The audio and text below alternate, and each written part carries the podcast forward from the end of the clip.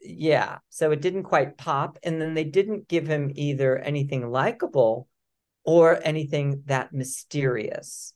Even like mean characters are like, like, oh, they can be a little sexy because they're like, gosh, she's so mean, or like, or, or there's some mystery, you know? And he was just like, you know, I'm gonna walk around and I'm gonna walk around some more and yeah.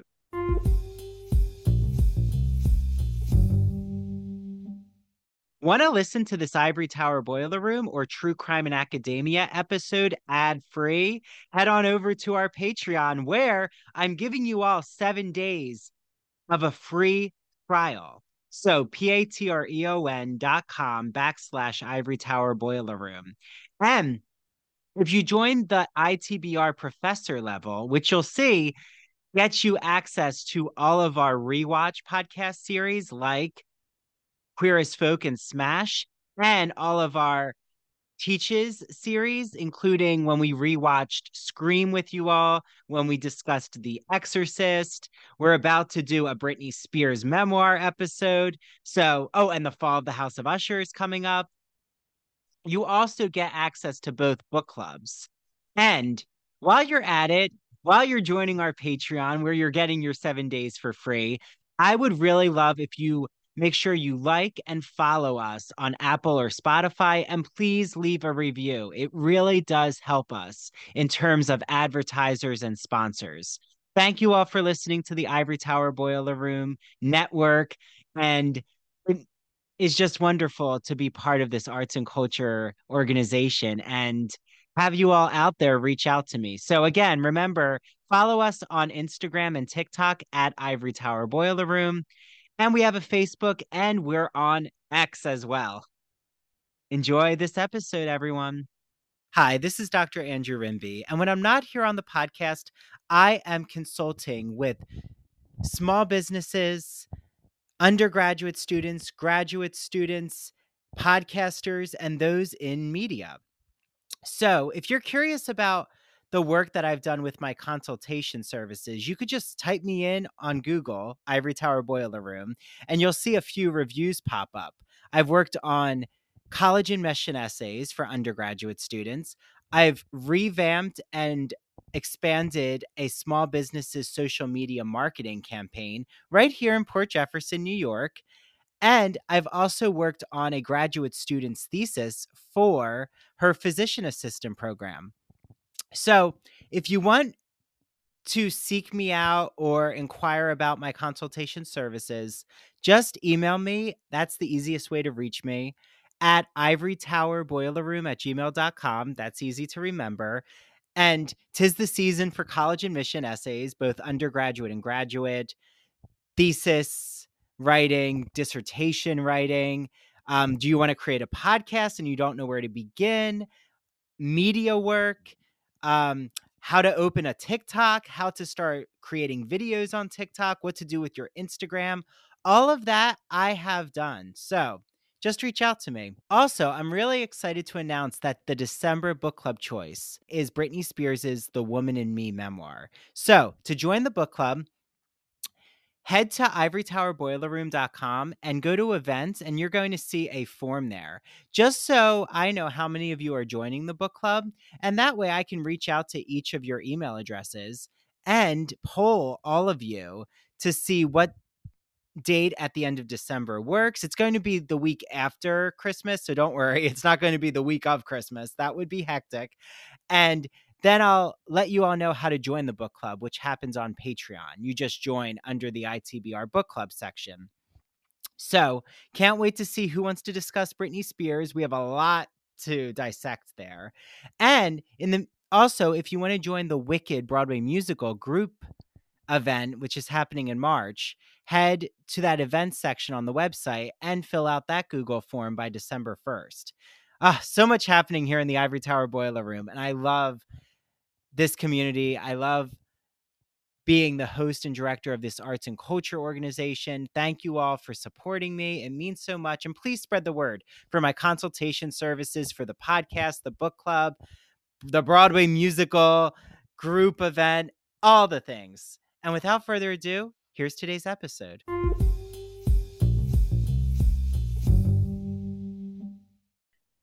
Hi, everyone. This is Dr. Andrew Rimby, and welcome back to the Ivory Tower Boiler Room Rewatches Queer as Folk. Trying to get all that those words out. Um, I'm so excited because I am joined with a writer, artistic friend of mine who I've actually had the pleasure of blurbing his book. So I want to introduce you all to him first. So then we can jump into this episode because boy, oh boy, Scott, do we have a lot to chat about. Um, so I'm joined with the Scott Alexander Hess, who is the author of six novels, including the most recent one. I'm going to, you know, chat about that first. His new novella is called A Season in Delhi. And when this comes out, it has just come out. So I timed that, you know, not accidentally. Everything is planned, but it came out on November 12th by Rebel Satori. And I'm pretty sure it times with the festival of Delhi, right, Scott? Diwali, yeah. The oh, Diwali. Sorry. Yeah, from India's Diwali, which is uh, November 12th. We that's why we made that the uh the book's release date. Yeah, I was gonna say Delhi is a location, right? You know, in India. So yeah, the festival of Diwali. Thank you. Um, I guess there's always festivals in Delhi. So he also teaches fiction writing at Gotham Writers Workshop, curates Hot Lit, which everyone should subscribe to. I love it. It's an LGBTQ plus themed monthly newsletter. He's originally from St. Louis, Missouri. So we can't say that he's a New Yorker, but now he's a New Yorker. So you've been brought into the Northeast culture. He lives in New York City with his husband. He's the author, aside from A Season in Delhi, of other novels, including Skyscraper, which is a Lambda Literary Award finalist. Congratulations. And The Butcher's Sons, which was named a Kirkus Reviews Best Book of 2015. His latest fiction, The Root of Everything and Lightning, is a number one Amazon bestseller. His writing has appeared in HuffPost, genre magazine The Fix, Thema Literary Review, and elsewhere. Uh, other magazines uh, he co-wrote Tom in America, which is an award-winning short film starring Sally Kirkland and Burt Young. He's a Lim- Lambda Literary Awards judge and was an America's Next Great Author finalist in 2022. Congratulations on all of that, Scott. And without Thank further you. ado, welcome to ITBR Rewatches. Thank you. Thanks for having me. It's so much fun. Of course. Well, what I love is Scott said, okay, Andrew, what are we going to chat about? And I said, well, we're going to just dive right into the pool, right? Mm-hmm. That's like their theme song in Queer as Folk. But um, I always like to ask, when did you first know about Queer as Folk? Did you see the series in 2000 to 2001? The whole backstory. Um, what was the very first? Uh, 2000 was the mm-hmm. the year, the be the origin year, right? Yeah, December 3rd, 2000. It premieres. Mm-hmm. Uh, I yeah, I knew of it. I mean, you know, uh, 23 years ago, and um, I was aware of it. I mean, things were just so different back then. So it was like, oh my God, they actually have a show with the name queer in it, and I knew it came from BBC, right? So it's like, oh, they're bringing it over here. What are they gonna do? And the guys are really cute, and um, yeah, so it was kind of a a revelation. Um, and you know, sometimes it's hard to forget, even though some things are not so great right now, but we've made immense progress, right? So I try to remember, like, oh my God, yeah, like 20 years ago, it was like there just wasn't that much out there unless you went to the queer indie cities, you know, like the quad in New York City. It used to be if I want to see a gay film, go to the quad. Uh, but we didn't have a lot on television, so it definitely was a bright moment. So when did you move to New York City, Scott? Um, yeah, eighty-five. Oh, okay. So yeah, you've been in the yeah. fabric of the city a while. Yes, right at you know, I spent my early years in St. Louis, and then always knew I was coming to New York City. It was like that's where I'm headed, and so uh, I, you know, I I got here as soon as I could and then never turned back. So, you know. And you still have an indelible impression of an accent, of that Midwestern accent, which I enjoy. It's That's good. Yeah, I can't hear it, but people do certain words like quarter. I think I say oddly and other words people say, "Oh, you know, that that's unusual." But yeah, we never to- I never my friend always says you never quite lose the country girl. Like you'll always be a country girl at heart. I'm like, yeah, that's true. That's true. Well, and does anyone ever say that you remind them of Carson Kressley? Because I'm getting like very Carson Kressley, like fashion aesthetic. Like you're all on, you're so on point. I do love fashion. I and early on in my career, I was a journalist and I wrote fashion, a fashion column, and I love fashion. It's like my hobby. Um, so I haven't gotten Carson Kressley. I've gotten like Sam Champion. I've gotten oh, odd okay. comparisons through the years, different some usually it's just like oh look they have like poofy blonde hair. So it's you know you'll get that comparison but i i um i'm a big fashion fan so i have been yeah. new york's a great place for that.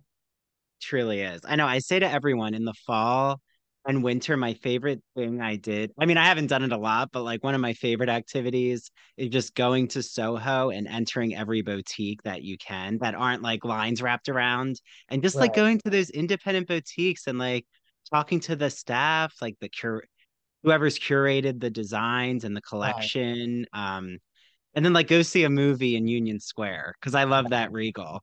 Uh, but oh, that is a good one. It's so big. I know. And- well, bigger is better in my opinion scott yes, in more ways than one true. that is so true Woo! i think my boyfriend's gonna like hearing that okay mm. so where we left off in queer as folk i always love pretending that i'm that tv voice like mm. previously on queer as folk um it was called now approaching the line that was episode 5 mm-hmm. and michael had like started thinking of dating this chiropractor Brian had like tried to sleep with this client to secure a deal, but then the client was closeted. Um, and Brian kicks him out. Like, no, Brian leaves the hotel room and he's like, you have to deal with your family. Um, and then Justin is struggling with his mom, which like we see carrying over into this episode. So right. episode six is called The Art of Desperation, which I found an interesting title. Like, do you think it has to do with Justin's prowess as an artist like playing around with that in the title um I, I, that it didn't strike me that way. It was more about the, and you have to remind me of the character's name, like the brunette who's dating the um the chiropractor. Oh, um, Michael. Michael. Um, it, I felt it was more uh, about him, you know, mm. and it's uh, it, he's he felt the most desperate to me, like yeah. uh, the most uh, like subconsciously desperate and like not off kilter. Um, although and maybe the less the less um self aware. The yeah. the young guy with the art. I mean, uh, no, I didn't get a desperation from. I mean, you know, he had that thing like, oh my god, is he going to come? And oh, he walks in the door, but that's just kind of youth, like puppy love kind of stuff. Um, yeah. I thought he had more. He was growing in confidence because because of his art, really. Mm. Well, and I love how it begins with Michael. Like most of these episodes begin with Michael. Like he's our voice um, mm-hmm. of the show. Um, and he has this whole superhero fetish, like that I always find so interesting. So he like is with Brian and has this kink for superheroes and then he's like and here's my dynamic duo. And then you see a like him with brian and i'm just curious what was it like um revisiting michael and brian's relationship? Um well you know um i i guess more irritating um honestly um you know just the the the stances and the posing and the the it felt it not as it felt uh, inauthentic you know like just false and um i mean time goes on too but um yeah it just kind of yeah that i'll start with that because there was a certain uh, I, I don't know levels of emptiness i guess that mm. you know um that struck me while like 20 years ago i probably would have been so bowled away by like oh my god they're a queer couple i'm so happy you know, and now I think I just expect more. Um, mm-hmm. and, and more from uh, the I've seen so much great queer cinema more like God's uh, what was it called? God's Own Country, or I don't know if you saw that. One, oh yes, yes. Was that in Ireland? They're like off on a farm. Mm-hmm. That mm-hmm. relationship, and you can just see so much depth in this. I mean, in TV shows are different, or you know, everything has its style. Like Dynasty is not, you know, Dostoevsky, but um, yeah. So that's that. That was kind of the initial like, oh, oh, all right, all right. Yeah. Well, and then of course there's the employee at this comic book store who is trying to get Brian's attention. Um, I have to say, I'm starting to get a little tired of the constant fawning over Brian just because like I don't know what kind of aura he has, but for some reason he's always a Casanova and men are like drooling over him. I mean, no, I do you find this realistic, Scott?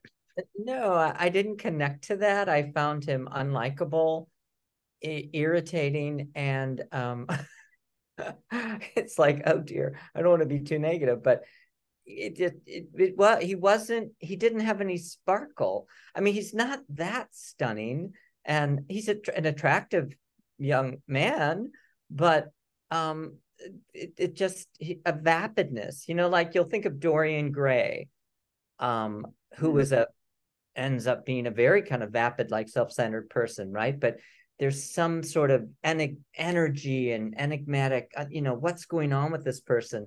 Um, he he felt more flat, and no, I didn't buy that. Um, he would be, uh, uh you know, so many people would uh, fawn over him or be enamored. Um, yeah, because well, we don't. Yeah, something. I mean, maybe body types were a little different too. We've gone through big muscle, this, that, and also we have the internet well, where we see so much beauty, you know, like whether it's just facial beauty or body beauty or the and, and then you got face work.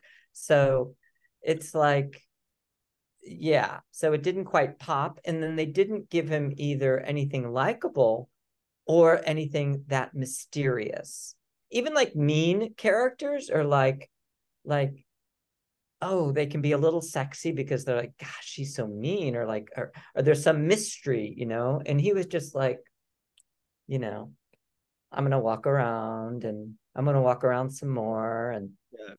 so you're not falling for brian. Uh, i could tell. Um i love though this analogy that you're creating between him and dorian gray because um you know, as you know, I'm a Victorian scholar when I'm not, you know, doing all the programming here at the Ivory Tower Boiler Room that I've written a lot about Oscar Wilde. And I find that Dorian Gray, it's such a fascinating novel because I actually think the beauty of Dorian isn't necessarily, and I could say that this is a realistic trait about beauty and aesthetic that it's an artifice where yes we all have different like physical traits but really it has to be society with that dictates the norms around beauty etiquette and aesthetic right. desire that it's really dorian's older male lover well depends how you read the novel but dorian's like the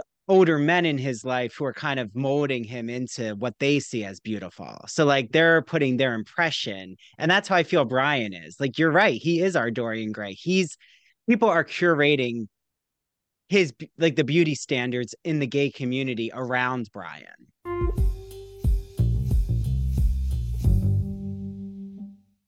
Happy winter, happy holidays. I hope you all are merry and bright out there. I am here in Port Jefferson, New York, on Long Island, in one of my favorite stores. It is the Soapbox NY, a bath and body boutique. I'm here with one of the co owners, Janine. Hi, Janine. Happy holidays. Hi, Andrew. How are you? Thank you.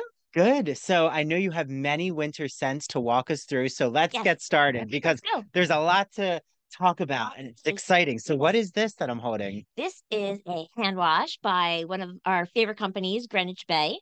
Uh, it's a gingerbread scent, which is wonderful, very Christmassy, very holiday-ish. And you can follow it up by using Greenwich Bay's lotion. It's a hand and body lotion. And to keep with that gingerbread scent is a um, sugar whip scrub. It's a body scrub that you could use in the shower, and it's by a company called Primal Elements.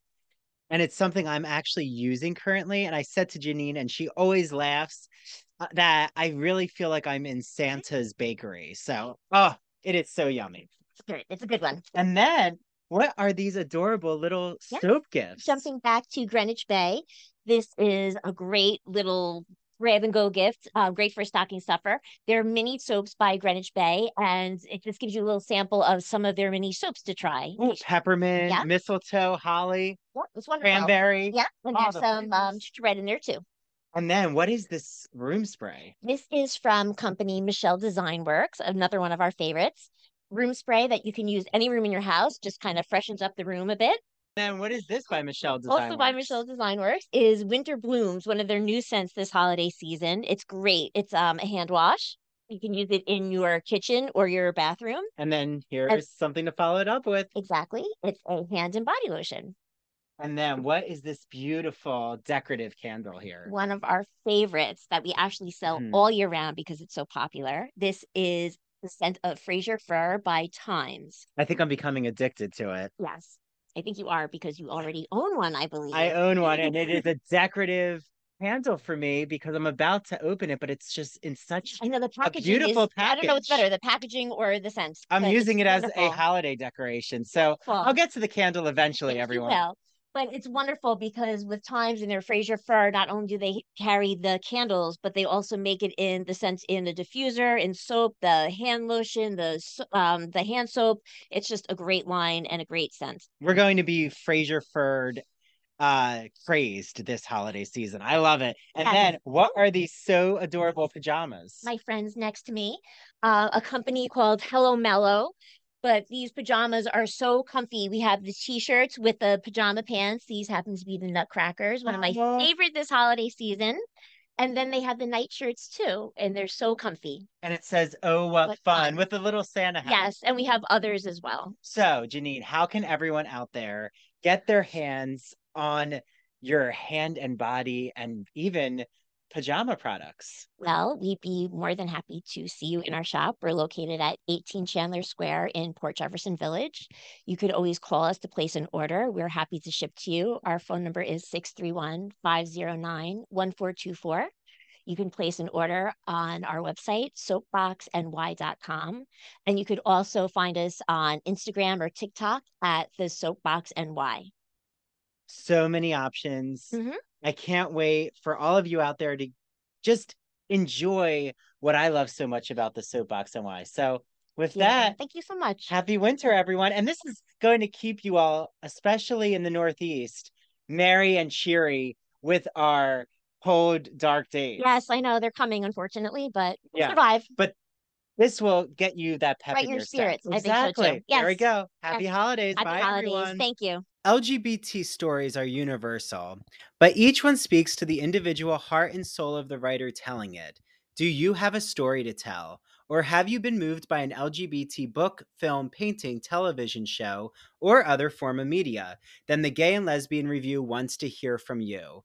The G&LR believes in bringing awareness to queer art and artists through reviews, commentary, and thought pieces in which the author relates their personal lives to a particular piece of art, a novel, a movie, in addition to the print magazine, the G&LR also publishes articles on its blog. So you can see all of this on glreview.org.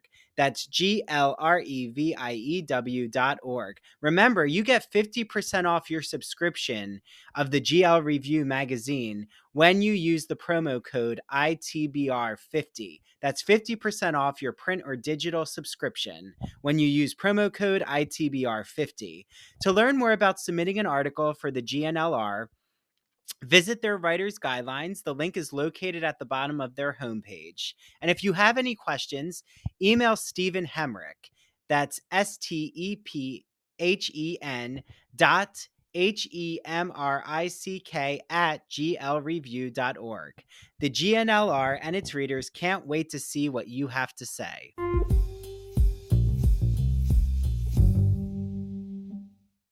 Right, right. And you Yeah. wonder why.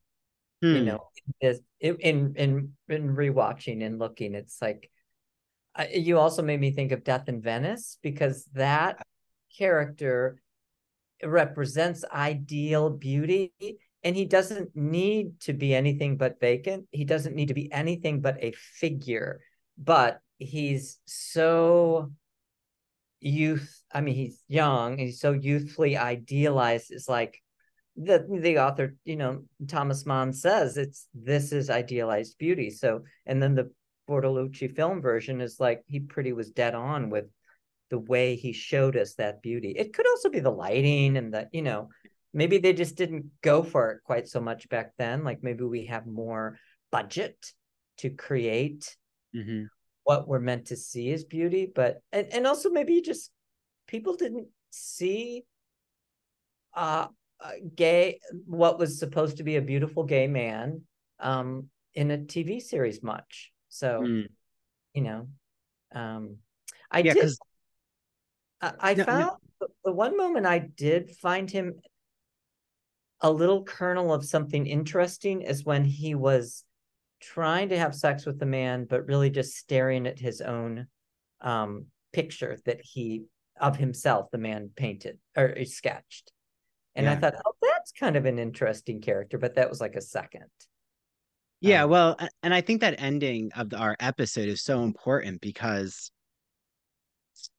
right, Michael is with uh, David, the chiropractor. And I wrote here, um, remember, David, like we'll get there, but since you brought us to the end, David says, like, who are you thinking about? And David is so worried and can't handle that Michael has this like romantic friendship with Brian. But then you know, in the back of our mind, I went to, well, who is Brian thinking about? Because uh, obviously they're trying to connect Michael and Brian in the final scene of the episode. And like, Brian really just sees this guy giving him a blowjob as like a tool. And like, he literally like shoves his face back down. And then right. he's like staring at the sketch that Justin made. And you realize, oh, he's the one who bought the sketch, right. like this private donor for this charity right. and there's something he can't let go of Justin. Like he's starting to feel an attraction towards Justin that's not just physical. Like before that, it's always kind of been he sees Justin as a pest who just fawns over him. But I think yeah uh, there's a, the shift has happened in this yeah. episode i mean in those ti- those few tiny little moments are when like a complexity of character that came through that um, it's like, oh, this could be an interesting person, but you have like 45 minutes of posing and then 10 seconds of like, oh, that's an interesting thought. Um, mm. So, you know, for the character overall. But I, I'm sorry, I jumped ahead. no, no, you're good. Yeah, no, go back and forth. I mean, I do have to ask you, what do you think of moments like when Brian says, um, I tune out self pity. It makes my dick soft. Um, that doesn't even mean anything. Like, what is he just trying to be um clever? Um, it that's the part that I like flawed people. I write flawed characters in all my books. They're the best. But there's multiple levels to flaws. And that's kind of like okay, I tune out self pity because it makes my dick soft as if I just walk through the day minute by minute with a heart on. And that is the point of life. Um, so I can't take in anything else. Um, you know, I don't know. It felt like such a a quippy phrase. So it again, it wasn't obviously as you can see, I'm not like joining his fan club tomorrow. Um, no, you're definitely not. But um, well, do you think though Brian actually like you're having me rethink his characterization because Brian doesn't really talk about like he doesn't talk about being beautiful. Mm-hmm. Right? I mean, he kind of lets everyone else dictate his attractiveness. Right. He just says like, "Oh, you know, men are all around me." But um it really seems like he needs to continuously feel attracted and needed which is why I do think it is, even though we are getting um a stereotype characterization from him, I also do think it does feel realistic because I know these kinds of gay men where um Right. like they need to be um at the center of attention in their friend group or but the friends want that. Like they almost need a leader. And i don't really have a friend group like that but i i find that um each friend is trying to um capture brian's attention like really um seek out his approval especially michael i feel is that Michael has more to lose in this scenario, in my opinion. Right.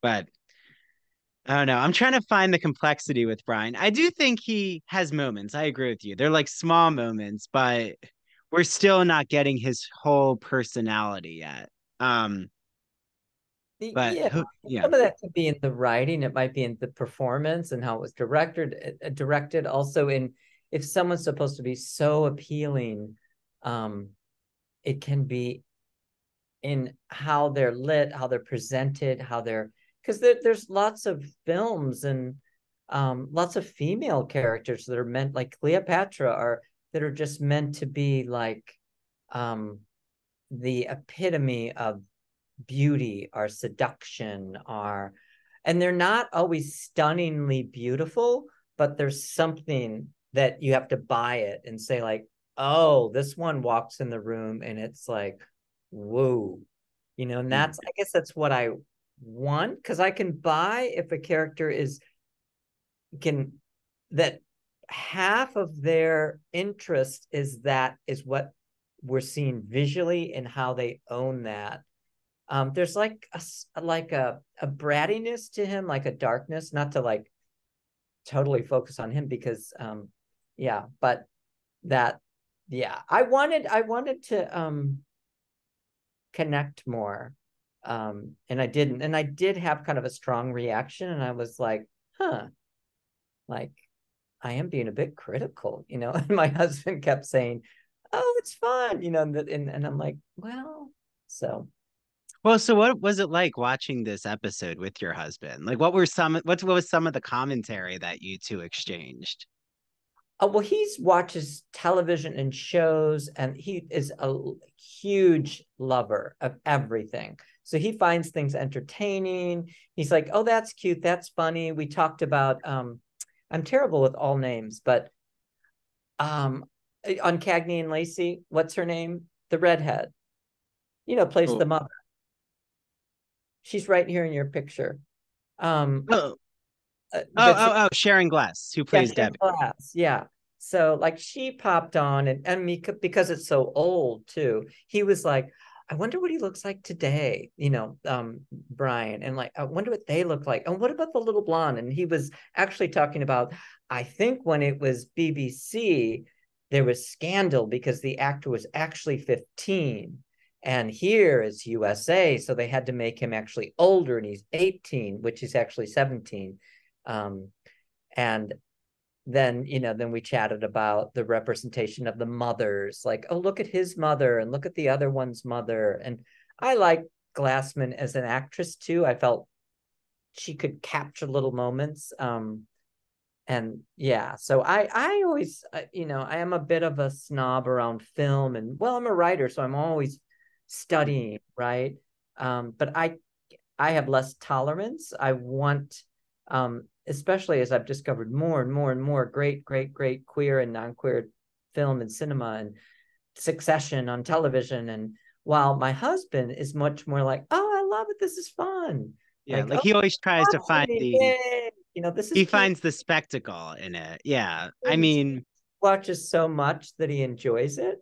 Um, and I tend to look more minutely, you know, like, uh, but it was good to think about it of like, uh, oh, look how they're being, look how they dress, look how they're interacting, mhm. look how the the parents are. The I thought the mother kind of looked like Mary Tyler Moore. oh, Jennifer, Justin's not mom. Mary Tyler Moore, but she has that kind of look. Well, but- I actually thought her I have to say, like my highlights of the characters in this episode of the writing was Daphne and Justin when they meet uh, Lindsay and Melanie at like Mm-hmm. that craft fair, or I forget, they're at some like outdoor event. And um, I thought like Daphne's relationship with Justin being the like straight best friend and like Justin trying to make his way into the lesbian couples, good graces. Like Right. I thought that was the highlight of how that narrative played out with like Right. Lindsay being an art teacher, getting Justin's work shown. Um yeah, that focus on the art. Um Yeah.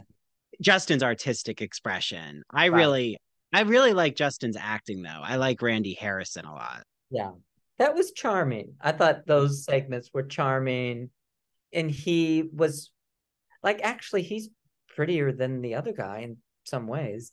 Um but he's you know has plays he's a little more uncertain and vulnerable and not doesn't seem to be too into himself and has this fun straight girlfriend and Mhm. um, you know is very uncertain about his art and even his like slight obsession um is charming you know he I Mhm. guess because he is that bright burst of youth that doesn't seem it's almost like he's more mature than the other people even though he's younger he seems to have a healthy outlook um I agree. And I find his relationship with his mom so interesting. Like I really like Jennifer's how she navigates him coming out and I mean what did you think of his mom actually um going to the gay and lesbian art show? uh i i well yeah um i liked i liked those scenes. I liked the fact that she went.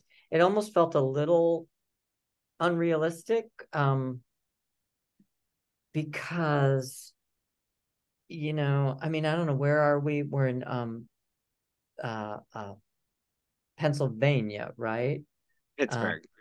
and it's 20 years ago but I, I like who she was and what she did and i love that moment where she turns and she's imagining him ripping the clothes off of her son and this but i um so i like the idealized version of like what they have in this show but i doubted it a bit because Mhm. coming from missouri and there's one thing a, a parent or a mother like being you know uh supportive as much as they can but um also having doubts and uh, uh um you know um homophobia and you know just having all their own stuff that they have to work through. So i thought she kind of um so that's a dual answer because i i liked that oh that's nice. He has a his mother's fun. This is going to be great but it didn't feel that realistic because i'm like that's where they gave that moment where she's like oh my god he's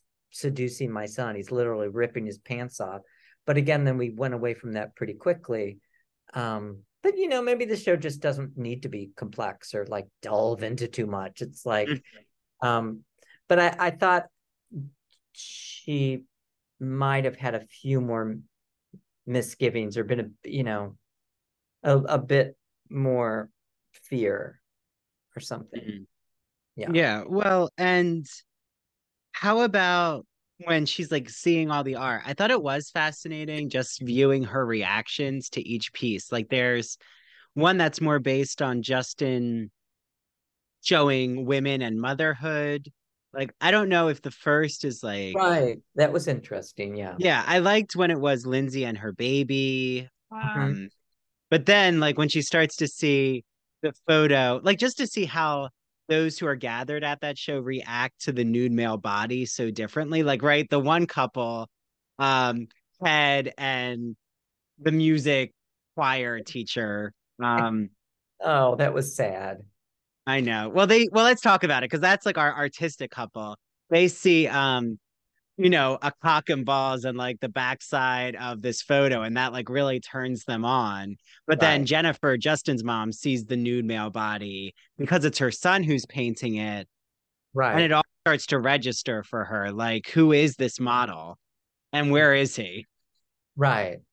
And she's threatened, you know, she's afraid, she's threatened. Also, you're, you know, I don't know with um parents, how many parents really have frank sex talks with their children? I always think parents are as afraid as there may be more than the children to like I come from Missouri, you know, I um it was, you know, we didn't like talk that much um about sex and then be having gay sex, eh, forget about it. But so, you know, I felt like her viewing these things and taking them in. I mean, I I agree. I liked her the segment where she looked at the different from motherhood to what is this and in the gay sex and you know and um i'm sure she felt it would be a bit shocking and protective which is why they allowed the scene in where she then turns and is imagining what they actually did you know which was good i thought that was a good moment yeah so okay so ted is with um i'm trying to remember his name but ted is with this like goes to this dating um event and they all have numbers. Have you? Go- I went. I've been to date bait. I've never have been to that.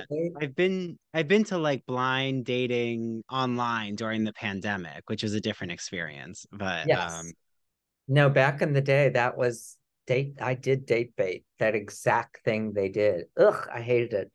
But um, yes. But there they are, the the little couple that I had high hopes for.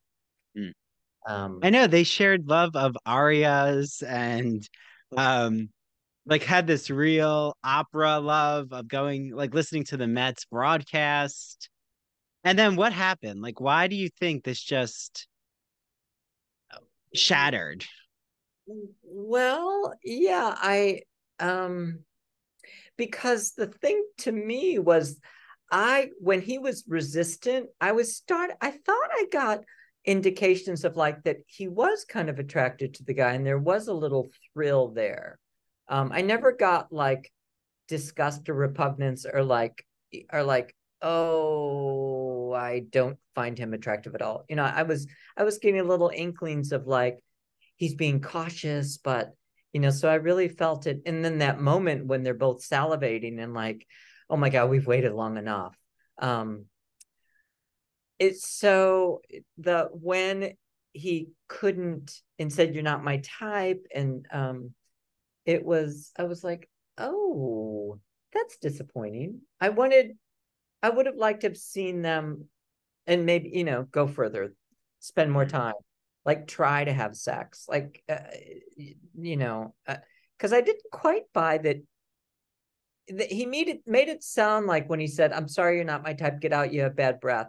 It's like that that was his feeling all along um and that wasn't what i was getting from the scenes. Beyond that thing of like love the full person love the human being not just the body part you know which in me in long term i'm in a long term 10 year married 4 years relationship that it the it does become part of that. You you love more and more and more just the person like their heart and soul and it morphs and changes. But um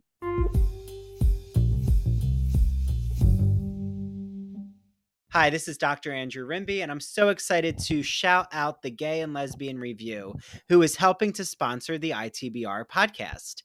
For all of you out there the Gay and Lesbian Review is a bi monthly magazine where you can discover new things about gay and lesbian literature, history, and culture. And the GL Review publishes essays in a wide range of disciplines, as well as a slew of reviews of books, plays, and movies, and a number of special features, such as artist profiles and their popular art memo column. Each issue of the magazine brings you consistently intelligent, lively, thought provoking articles focused on a unifying theme. For example, their September October issue centers on the theme cracking the closet.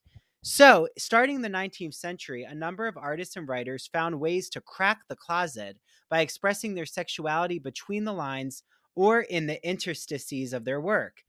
For example, Ignacio Darnaude, who is a friend of the ITBR podcast, he's been on our show, writes all about illustrator J.C. Leyendecker, whose work for Ivory Soap and Arrow Collars gave him plenty of opportunities to draw pictures of well dressed and at times scantily dressed American men. And you also can find an article by Vernon Rosario, who has been on the podcast, and he talks about the quest for sex in the Middle Ages. So, to subscribe, visit glreview.org. That's G L R E V I E W.org. Click subscribe. So on their website, go all the way over to the right hand side and you'll see the button subscribe.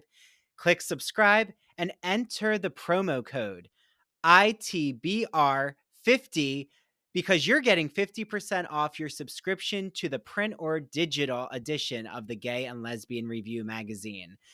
I can't wait for you all to have your copy of the Gay and Lesbian Review magazine and make sure that you take a picture when your magazine arrives or when you're reading it online and tag the GL Review on Instagram and ITBR, and we'll share it out in our stories. Enjoy your reading, everyone. Hi, everyone. This is Dr. Andrew Rimby, and I am so excited to be talking about Broadview Press. You might be asking, what is Broadview Press, Andrew? Broadview is an independent academic publisher in the humanities that produces high quality, pedagogically useful books for use in university and college classrooms. They publish in the humanities mainly English studies, writing, philosophy, and history, just to name a few genres. And recently, I had on Dr. Jason Holt, who wrote all about the philosophy of sport. And what better summer episode than to talk about what happens when a philosopher dissects the beautiful aesthetics of sporting culture? In the spring, I had on doctors Kyle Stedman and Tanya Rodriguez to talk about what is sound writing, how to make audio projects in the college classroom, how to even have your students create podcasts. And then in the winter, I had on Dr. Dr. Jeffrey Weinstock. He talked about analyzing pop culture. Yes, I even sneak in some Real Housewives questions and how to teach composition and make it fun. He uses this whole metaphor about being a mad scientist in this gothic lab. And in the fall, I had on Dr. Ann Stevens, and she talked about literary theory and criticism. And yes, the university season is upon us. So what better way to talk about the college classroom than to actually understand what is literary theory? That's a wonderful episode for all of you out there who teach literary studies. I love Broadview Press. Make sure you use their exclusive code. It's Ivory Tower on broadviewpress.com. You get 20% off all, all Broadview Press publications. Okay. Until the next Broadview Press interview. And now back to the Ivory Tower boiler room.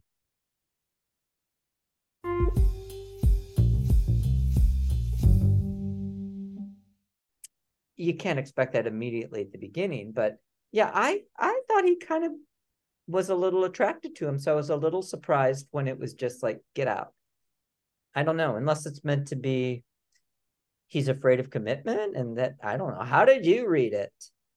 Yeah, well, I thought when um Ted said um, you know, I'm just not that into you, but I know that straight women would be. like, what, is this kind of backhand compliment that like you'd be good in the straight world, but not in the gay world? And yeah, that felt kind of archaic. Yeah, well, the time too. That was 20 years ago. So as if, you know, I yeah, I didn't quite get that one either, but I thought I guess it's like gay men have higher standards than straight women do about men. Right. And that gay men could a gay man could just flip on out there and decide to connect with a straight woman and have a life or you know something like that. Yeah, Which, but no, no, go ahead. Yeah, no, I found that a little odd too.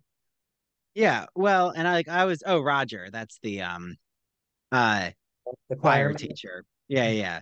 Um, I thought that there's like that whole moment where they're in bed together, and like I also feel Ted wasn't ready yet for intimacy, but like he starts to everything intensifies around him, like the timers, the clock sounds, the right. ticking, everything is just like water dripping. I don't know. It's all very intense. So I didn't understand, and maybe we'll see as it goes on. Maybe this man does come back in his life, but um, it did set, it did pave the way for him to then go back to Babylon, the nightclub, and see um this young man who he had been with a few episodes before who had like given him a drug and Ted like took too much of it and went into a coma. Right, so then right. I felt kind of we're being pushed into this direction of Ted wanting to be settled and the good boy, but wants to go back into the party lifestyle. Like he doesn't yet know which world he's in. And well, um, it, yeah, it goes to complexity of character also and maturity of person um because it in, and this up my first novel that was published was called diary of a sex addict and it's very intense and it's one month in new york city and a man that's trying to escape his feelings by having all this crazy sex right? So in a way that scenario of i can't be with a man that i'm actually liking. He's becoming too real.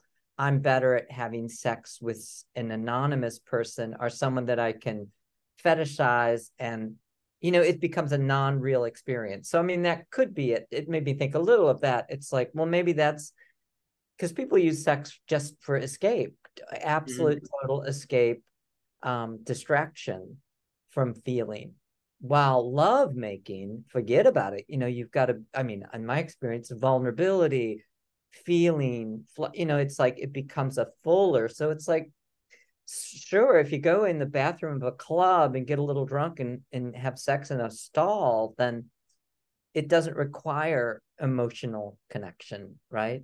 Then maybe that's just what he's ready for in his journey. Although i was you just want to shake him and slap him because i'm like but why are you wandering around like oh everybody ignores me yay let's have a drink. I'm like oh lord you know it's like wear a tank top and shave your head and just grab you know whatever.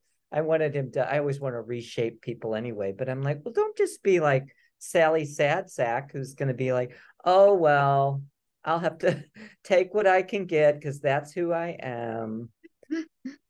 Oh my gosh. Well yeah i love everything you've said about their i agree. I ted is fresh he frustrates me. Um I mean, it's sad he was in a coma, but I'm frustrated because I could see the potential in this relationship. And right. I felt like when he lashed out at this guy, um, but that is so realistic. I mean, Scott, right? Like, how many times have we been upset with someone and you say things you regret and right. like, or they'll make a criticism and then like you feel that you have to ping pong back a like harsher criticism of them. Right, right. Yeah. You know. Yeah. It it just for the story it felt too soon. It felt mm-hmm. like oh, soften it up a little and um don't be so harsh, you know, like mm-hmm. and because it's a fast moving series too, we don't have long we don't get that in depth with feeling necessarily. Mm-hmm. So it felt a little like sharp. Um, yeah. And and yeah, and you want no, that's true. Want more? I mean, I wanted like, but maybe he'll, you know, maybe it'll turn a different direction. Yeah. Well, and we have to move through so many people, right? Right. It's like they're trying to cover all of these different um complexities of the circle um right. of men, but and, and women. Yeah. yeah. And it was very groundbreaking just to have a gay show called Queer as Folk. And, mm-hmm. Um, you know, in, over at the, I guess it was the BBC and then over here. And so that, you know, was a huge, just a giant win, just that it existed. So, yeah. I mean, now 20 years later, we can get much more critical because we've, there's been so much more. Yeah. You know? and I'll just quote this line because it's in the show, even though everyone who's been listening to the series knows I have a hard time um, with the slur word, but because it is a quote that Emmett says, I thought you would find this interesting, Scott, knowing you were going to be across from me, that we get a Samuel Samuel Taylor Coleridge quote from the Rime of the Ancient Mariner as a play on words. So like Emmett says, faggots, faggots everywhere, and not a drop to drink. Mm-hmm. And right. right, and I think he's saying that when there's oh, all these men in the dating um event and like Emmett's not interested. I mean, why did you think Emmett? To me, Emmett is kind of fascinating. Like he's, you know, I feel like you would have a kinship. He's like the most fashionable one. He works in a clothing boutique. Right. Um, he's kind of like unapologetically always who he is. But like, right. why was the dating event? Like, why would he make a comment like that? I thought he was just being kind of catty and that didn't like the pickings. You know, it's like too real, too old, too plain, too, you know. And everyone's on their soapbox. That's what I thought. It was like, and this is why you should pick me. Like, I don't know, one of it's them. Very strange. And uh, I think it's a great idea because I went a couple with friends a few times to date bait. And um, I think it's a really great concept because it's trying to lead, especially 20, 30 more years ago, to say, like, we don't just have to get drunk and fuck at the club. We can go somewhere in a lit room and say, I'm gay and I'm a writer and there's more to me. And what do you think? And so it's a great concept. But I always just found it very awkward. And maybe it is because we were brought, I mean, I was I came up in the gay community where it was very visual because where we were always in i think that's that has changed absolutely but we really were always in clubs. I was 17 and in in hot pants my friend said don't you have any other type of clothes? And i'm like but my hot pants were my my thing you know? I'm like i gotta wear my hot pants. Um because that was you go, you stand, you do, you you know, you and then you that was it. Get drunk, pick someone up. So anyway, yeah. that's my date date rant. Well, and... it is an idea, but it it um in, in truth it was so that guy that said, you know, faggots, faggots everywhere. Um I just felt he was being quippy and kind of like unable to see anything visually. But the whole point of the thing is it's not supposed to just be visual. Mm-hmm. It, it, you know, if he had, if it was, it's not that he's lacking in depth, but it's just not what he's looking for.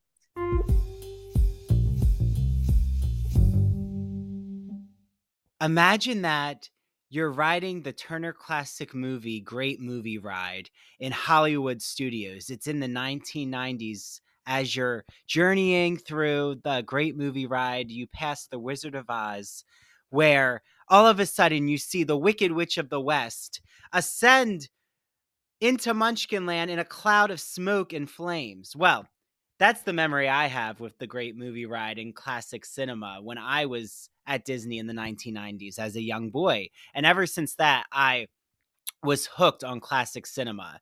Well, my friend Christian Garcia, friend of the Ivory Tower Boiler Room, has a podcast that you all are going to love. It's called That Old Gay Classic Cinema, and he looks at queer themes in classic cinema like Vertigo, The Wizard of Oz, Sleeping Beauty, Mary Poppins, 101 Dalmatians, Hello Dolly. The list can go on and on and on.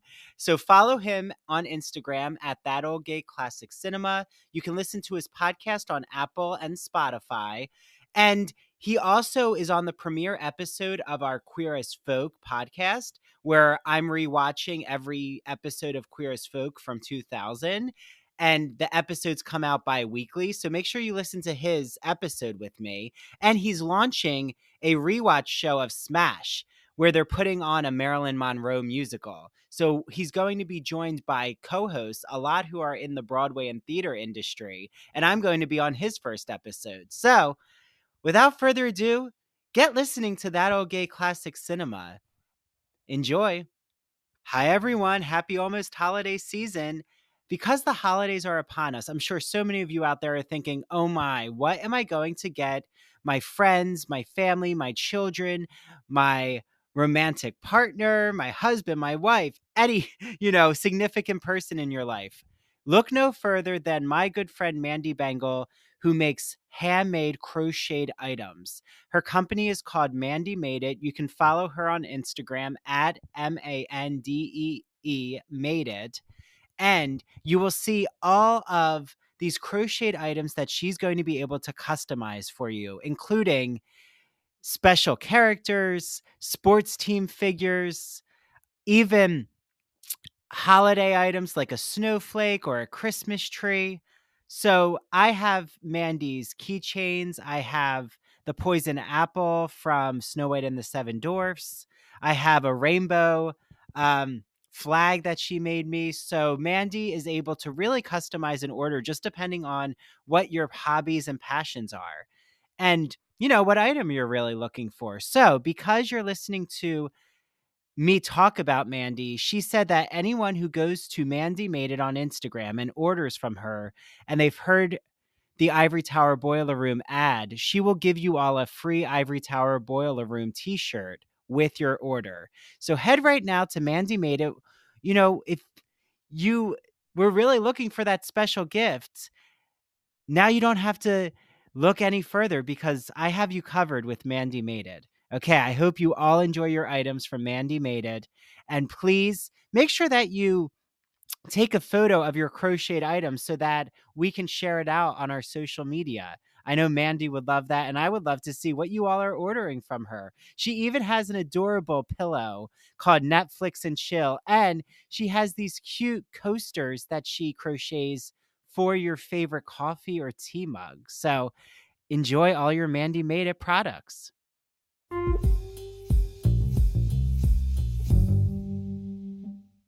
because it's like well actually there's a, people with a lot of different perspectives like i do acquire and i do this and um i thought that was a funny moment for the when he said he said well i had a date and i went into a coma and then he dropped his number and that, that was cute. Yeah. a, a well yeah. and i i think that then roger you know hearing that vulnerability from ted he's like oh he's looking for something like you've been saying we're kind of led to believe that ted is looking for something more real. Right. and like roger's connecting to that but ted's not ready yet like right. even that he's not ready i think he's ready i just think he can't leave behind the party lifestyle and i mean even um there's that moment where David, the chiropractor, who definitely I have warning red flags for this relationship. I don't think this is going to last long uh, right. because, in my opinion, David seems really, as a chiropractor, he seems really insecure. Like, I mean, right, um, older.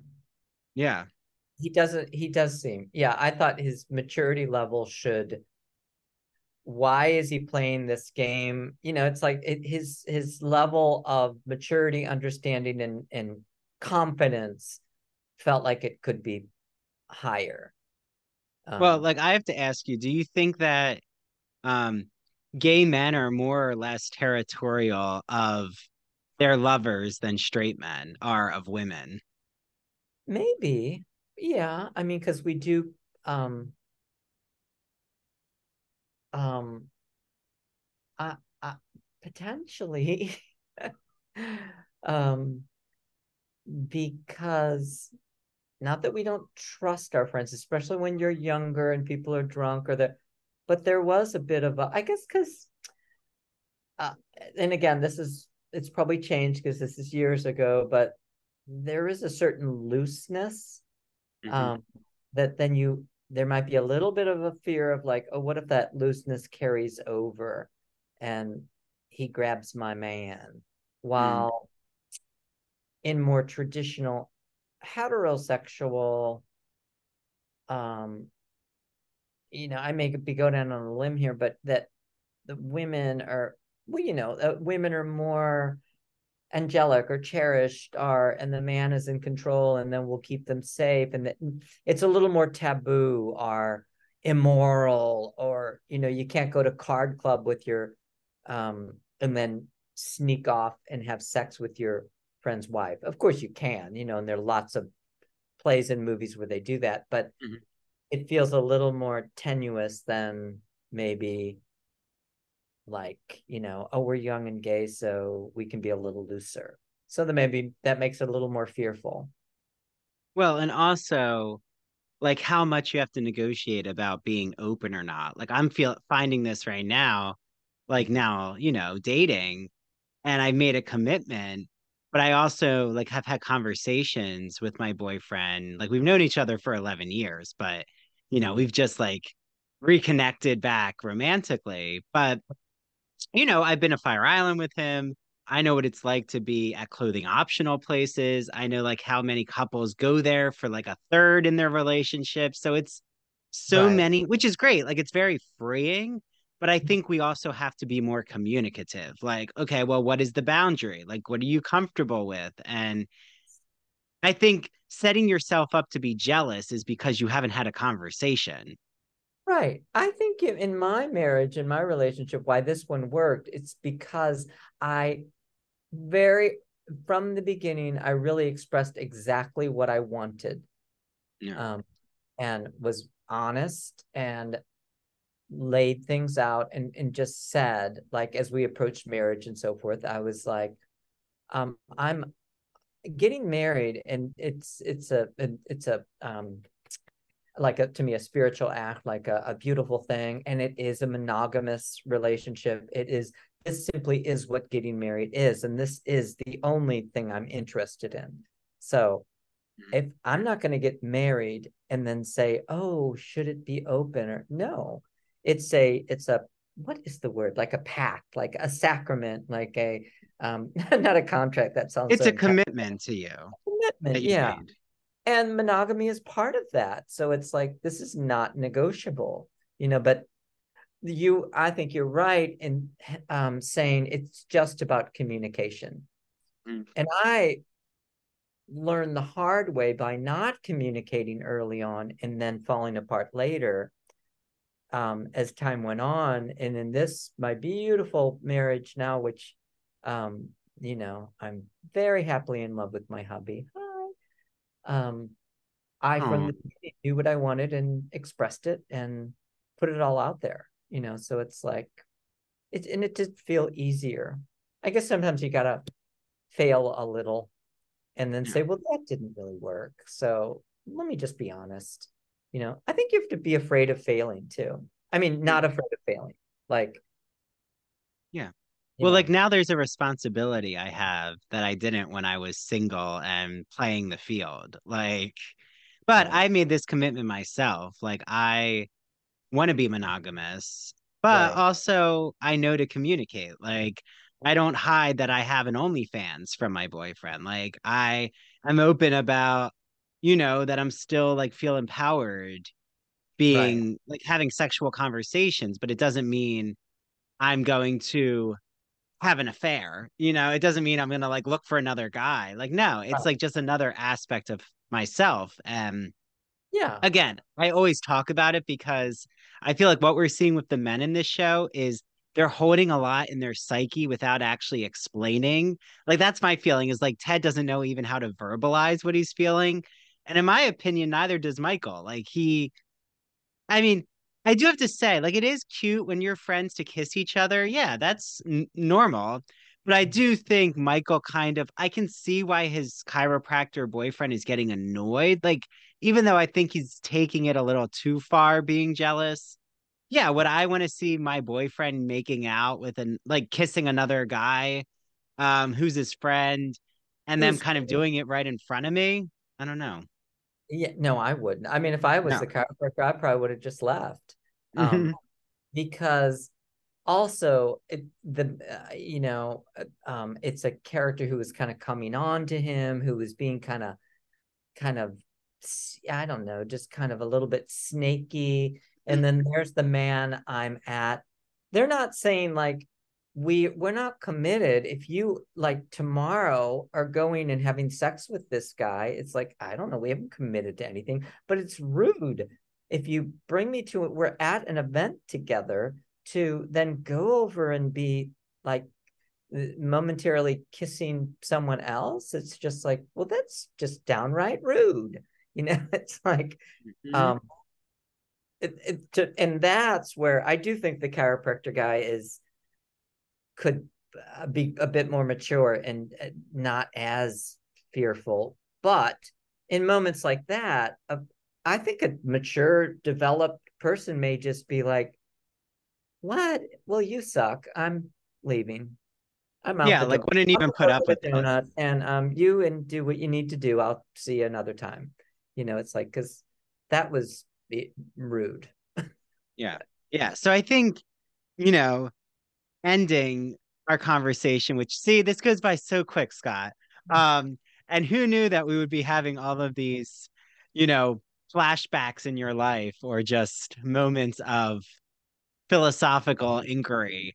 Um, what do you think though of where we're left off with Jennifer seeking um solace with Debbie, like the mothers connecting together. Cause that it to me, that's one of the more interesting elements of the show. I mean, that felt very hopeful. Mm-hmm. Um and grounded and it that seems to be a very um positive have have a lot of hope and positive possibility. Yeah. Well, and Jennifer always gets compared to um a woman shopping at Saks Fifth Avenue. Like she's always a fish out of water in this community. Like you even said, she's very Mary Tyler Moore buttoned up, preppy. Um, she could like do well um on up on the, the Upper East Side in Bloomingdale's. Like right. she gives yeah. me that kind of vibe. Um, but she's also like willing to be there for her son. So it's not like she's ignoring who he is. Yeah. No, I I I um yeah, I I think her again like the, what I said before like I I like I'm not sure how realistic she is. She could have a few more flaw uh, uh, sharp edges and uncertainties. Um she's mm-hmm. a little soft around dealing with which like for her is probably an emotionally challenging as i got more mature i realized well sure like with a family member i became a little less in your face with like accept it or fuck off it's like being empathetic to like well oh okay i understand maybe this is news maybe you don't understand what this means i remember I, I had a family member who i was like now, this is a choice, but I love Fire Island. And I'm like, we could do Fire Island for the weekend. And I kind of gave details. I said, but there are a lot of it's lots of gay men and they're all in tiny bikinis and this and that. And they were like, no, we better not. You know, so I always get off on tangents from where we're talking. Oh, but that but I, do, I like that other. I like those two ladies having the drinks together, and I was like, oh, that's a nice connection, you know. And I thought the uh, Sharon Gless, right, like that, she had a little bit of that fun wisdom to share, um, mm-hmm. um, of like they're going to do it anyway like with any child you know it's like just hope they're safe and here take some condoms and be supportive and you know so and that was a nice vibe that they had yeah and you know, my mom reminds me more of Jennifer in the sense that like she's always been supportive, but would never be like on the side of giving me supplies for sex. Like right, right. You know, like she's not gonna be like, here's your lube. But she it's funny, like even now, my mom, like and dad will listen to some of these episodes. And I say to them, like, you know, I'm gonna open up about my own personal experiences. Right. I love that you're supportive, but I don't need to like hear a lecture after you listen. And because they mean so well and they are so open. Like my parents even went to Fire Island this summer with me for a day trip. So like they're like, I love we love Cherry Grove. We love the pizzeria. Like Yay. I love the employee named so and so. So like they really are allies. But again, like I don't necessarily need my parents to investigate my sex life. Like right. that's I hope they watch this one. Hi, mom and dad. Yeah. I'll I'll ask them too. I don't think I I don't think I said anything that's too, you know, in depth. Like I didn't like tell oh. them what kind of position I like to be in. You know, I'll stop right. there because yes. then they won't well, listen anymore. That, you know, certain things. Yeah. well, right. I want to end with you know, um, just what I've said about your book because I feel like it speaks so nicely to what you're doing in your own literature, which is just opening up these um, complex dynamics around queer men and their coupling. And like that's what your whole book, A Season in Delhi, is about, which is a gay couple's idyllic Indian journey. And then there's something subversive and secretive and, you know, infidelity entering the scene. And like we said, you know, when you bury those secrets and you don't communicate, shit can hit the fan real quickly. And that's definitely in your novel. Yeah. Um, so, you know, what do you want to say just about what everyone can um, anticipate, what they can expect in a season in Delhi, um, all the things, Scott? Yay, season in Delhi. And also come to the launch party. It's November 12th in New York City at Red Eye. Um, it um the book also it's a tiny little book which is easy to carry. Uh, it's um it's a novella so it's it's a, a little a shorter um it has a lot of momentum. It does have complexity and i love beauty of language and setting. You'll get to feel like you've been to delhi. I i feel i really work at bringing delhi india alive and then and i have a dual narrative where there's also a story of a woman carol who was a scandalous um, expat and a 1950s housewife living in the same bungalow in Delhi, India, having an affair with an Indian man um, and the danger of that. And as reviews and things came out, people really liked that dual narrative, which I was glad. Some people even like Carol's story, found it more exciting. Um, so I, I'm happy with that because I I liked that. Yes, Brandt is the central gay character, and the ups and downs they go through against like this and i went to delhi twice it's like the most fantastic crazy wonderful place um and that but also that then i balance that with a woman's experience in the 50s mm. um which in some ways was was definitely more dangerous you know of like what she put herself through so yay read yeah, the book. No, it's so exciting. And um, you know, everyone can go to scottalexanderhess.com and you'll see my quote there, which is the reader is taken on a sensual mythical journey into India. What awaits you is a queer poetic experience that is reminiscent of E.M. Forster's A Passage to India, but much more erotic. And I stand behind that. Yeah. Uh, so um, I'm so happy that, you know, everyone out there can get their hands on your book, Scott. Um, I'm going to, you know, be at your premiere. I don't know. This episode might be right after your party. So I'll make sure I clip out. I'll share the part where you talk about the party and I'll share it on Instagram so everyone can, like, you know, I'll spread the word for you. But I know we're going to have a great time. And I can't wait to, like, be back you might have to like come back again or even like have your husband come on with you with a queer as folk and like hear your hear your differing opinions. He would um, love that yes that would be so fun. Okay well scott how can everyone follow you on social media? Um scott alexander hess um is on i'm on instagram facebook and twitter. Um and you can always just google scott alexander hess and everything is there about me because I am there's not another Scott Alexander Hess. So that's why I put well, the Alexander in there because it's easy to search in Google and find and um yeah. So Yeah, and, and what's I, exciting is you also offer um you know writing consulting you right, uh, right i teach yes i teach fiction teach yep. yep yeah so all things scott yeah yeah no no go ahead yeah i work i do one-on-one with not i work with a lot of novelists so either in classes or one-on-one where they're writing a novel um, and it's like called mentoring and we work through you know to get them to the end of the book. Um, so oh, that's, that's all that's very rewarding and part of the the writer's life journey as i always say which is which is great. Well so everyone scottalexanderhess.com get your hands on his new book, um, A Season in Delhi. And yeah, I had such a fun time, Scott. This was great. It was amazing. It yeah. was a. Thank you. Of course, of course. Okay. Well, bye, Scott, and bye to the audience out there. Until next time, until next episode. Let's see okay. what happens.